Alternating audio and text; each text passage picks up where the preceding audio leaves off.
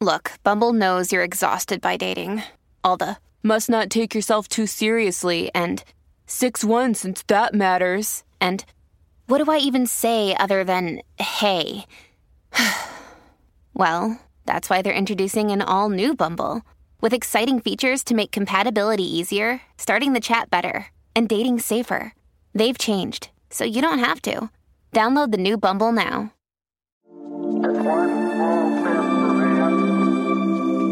Giant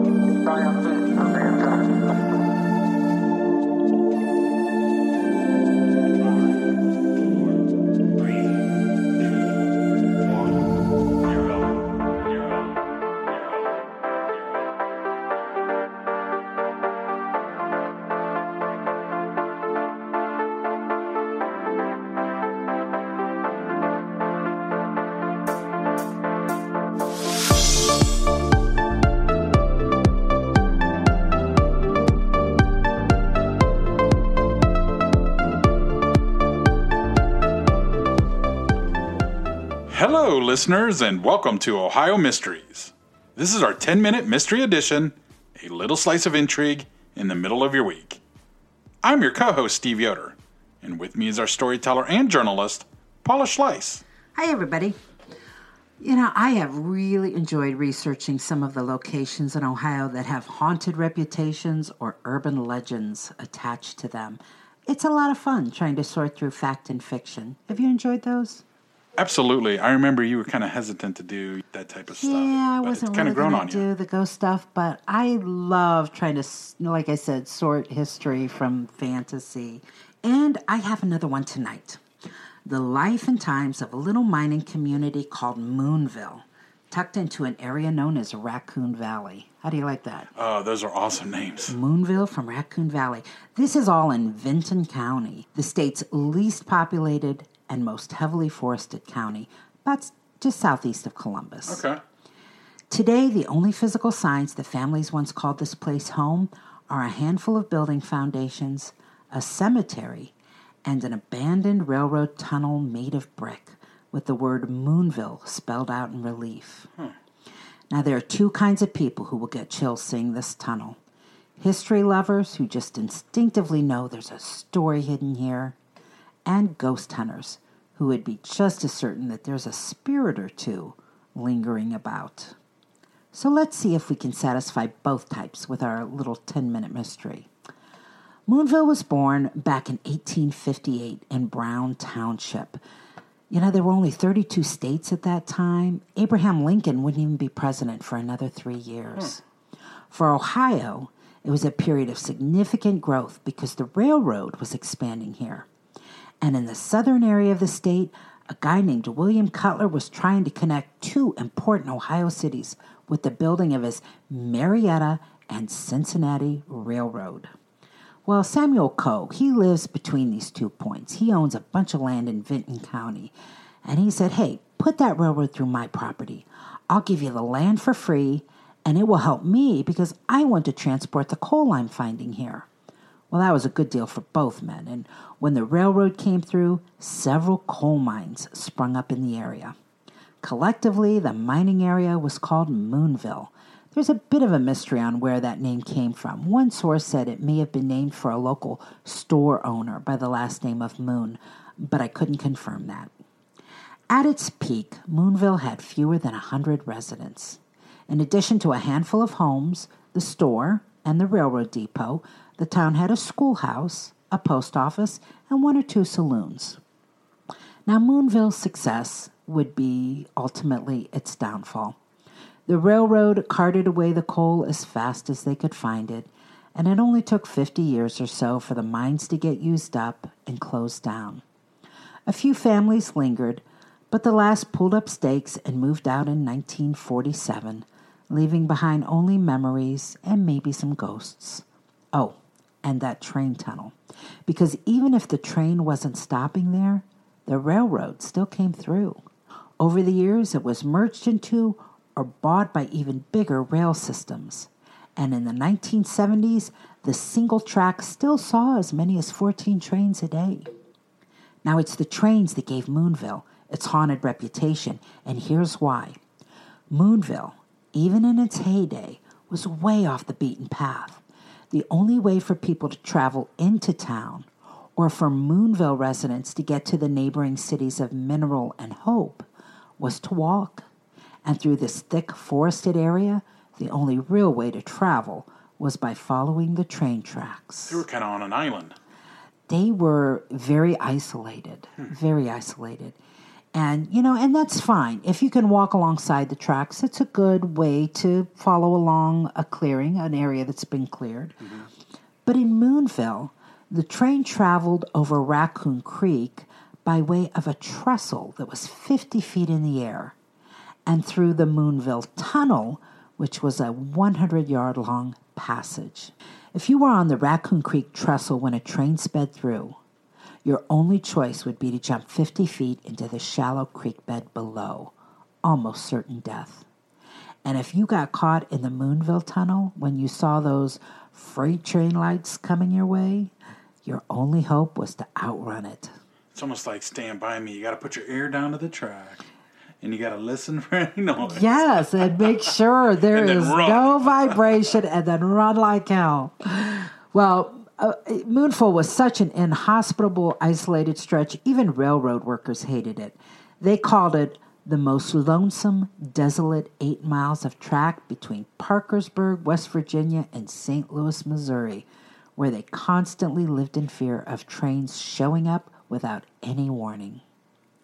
Now, the rail stayed active until 1985 when CSX ended the line and removed the rails.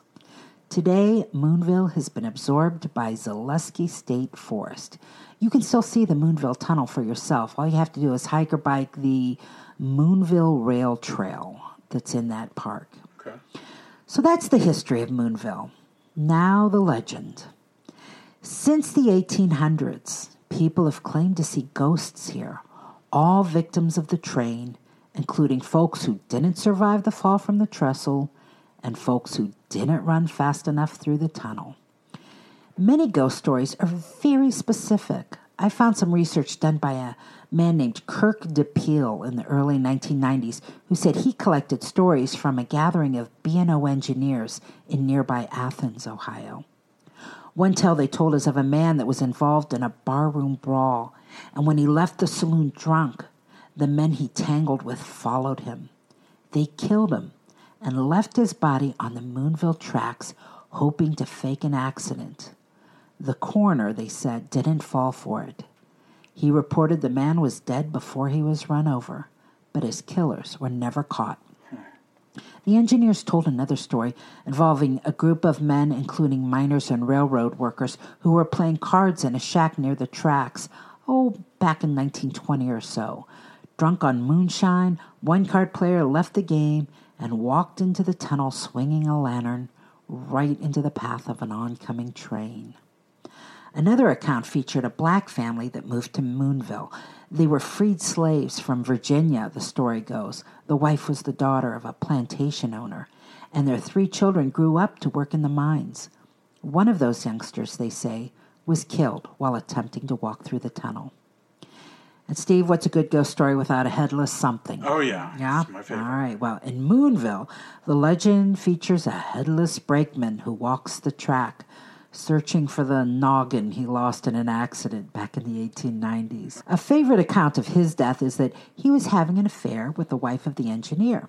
So the engineer plotted his death, getting him to check a wheel on the locomotive. You know, closer, closer. Get your head under there. Get, your head under there. a under there. There you go. And then easing the train over his neck. Uh. Sightings of this particular ghost even inspired a fun bluegrass song called Moonville Brakeman by the Rarely Herd. Go give it a listen. You can Yeah. find it on YouTube and Spotify. It's pretty good, actually. Cool. Here's some lyrics Don't never go down by Moonville. Don't you ever go at night. You might see that old brakeman holding a coal oil light. Down by the tracks, no, I'm not going back. a lot of our Ohio bands, and somebody should pick that up and you know do a do a redo of it. yeah, or we can get permission of them to use it. right. Well, there are other ghosts. One says a spirit is watching over an old iron furnace where he met his death. Another spirit is said to be a prospector who is still in the company of his spectral mule. Even in modern times, and yet, I mean, modern, like in recent years, people claim a woman appears inside the tunnel swinging a lantern to warn you that a train is coming. They say she's middle aged and wears a turn of the century dress. DePeel, the guy who did this uh, research back in the 90s, he said the engineers also told him about a July night in 1977 when a rookie engineer was on the throttle of a fast moving B&O freight train when he spotted a man on the Moonville track swinging a lantern. So the engineer moved to stop the train, but his conductor put an arm on his engineer and told him, Don't bother. That's a ghost. That's not a man. Sure enough, the train continued and blew through the specter that disintegrated as they passed through it. They said it was eight feet tall with a white beard, eyes of fire, and wearing a miner's hat and dirty overalls. Something like a Game of Thrones uh, type of person. Well, like with the, with the, the, the with, the, with a white beard and the eyes of fire. I get it. I get it. So, anyway, what I've just told you there, that's the Moonville legend. So, the question is is it true? Well, these details are really specific, and I thought for sure I'd be able to find something in the local newspapers about one or more of them. And guess what? Nothing? Actually, I found newspaper accounts of 10 Wow. gruesome deaths on the Moonsville tracks between 1857 and 1978. Nice, fine.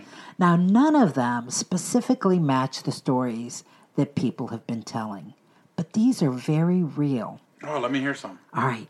In January of 1857, the McArthur Democrat reported a man returning home from a grocery store in Moonville fell from the railroad bridge while trying to cross it and was instantly killed.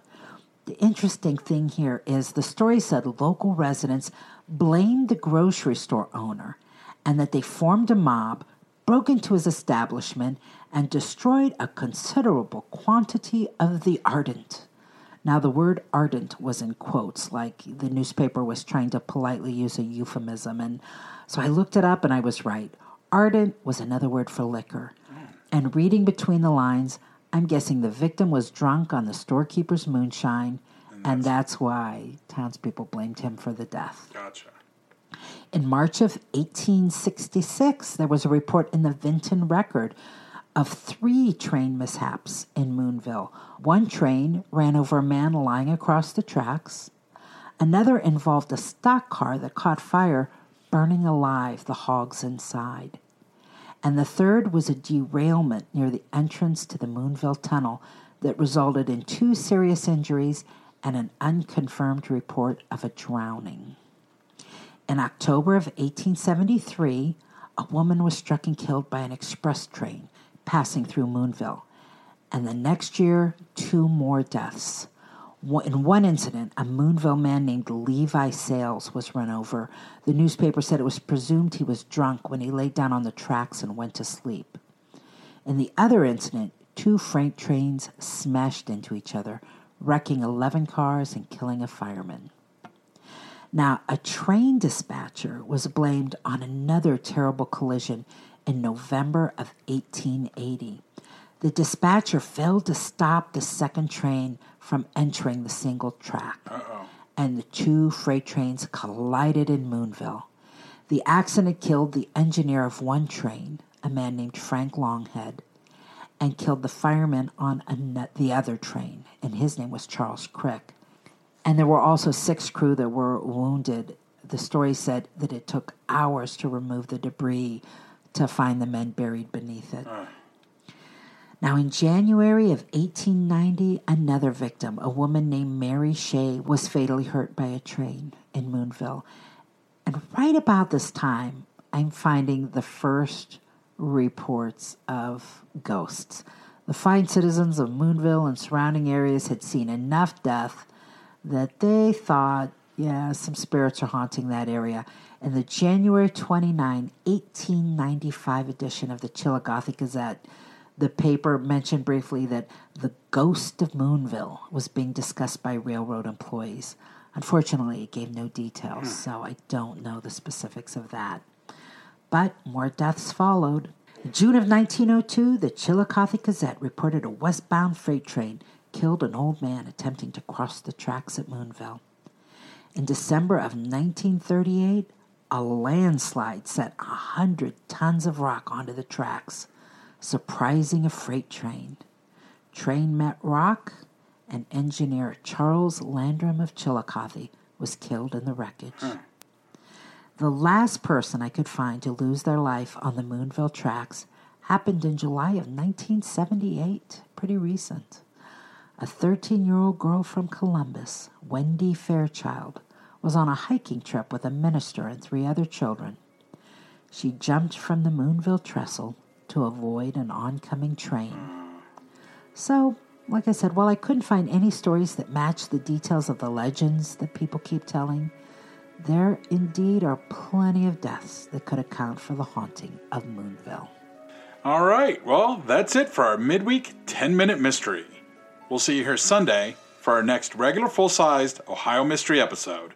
In the meantime, enjoy the rest of your week, and may all of your mysteries have happy endings.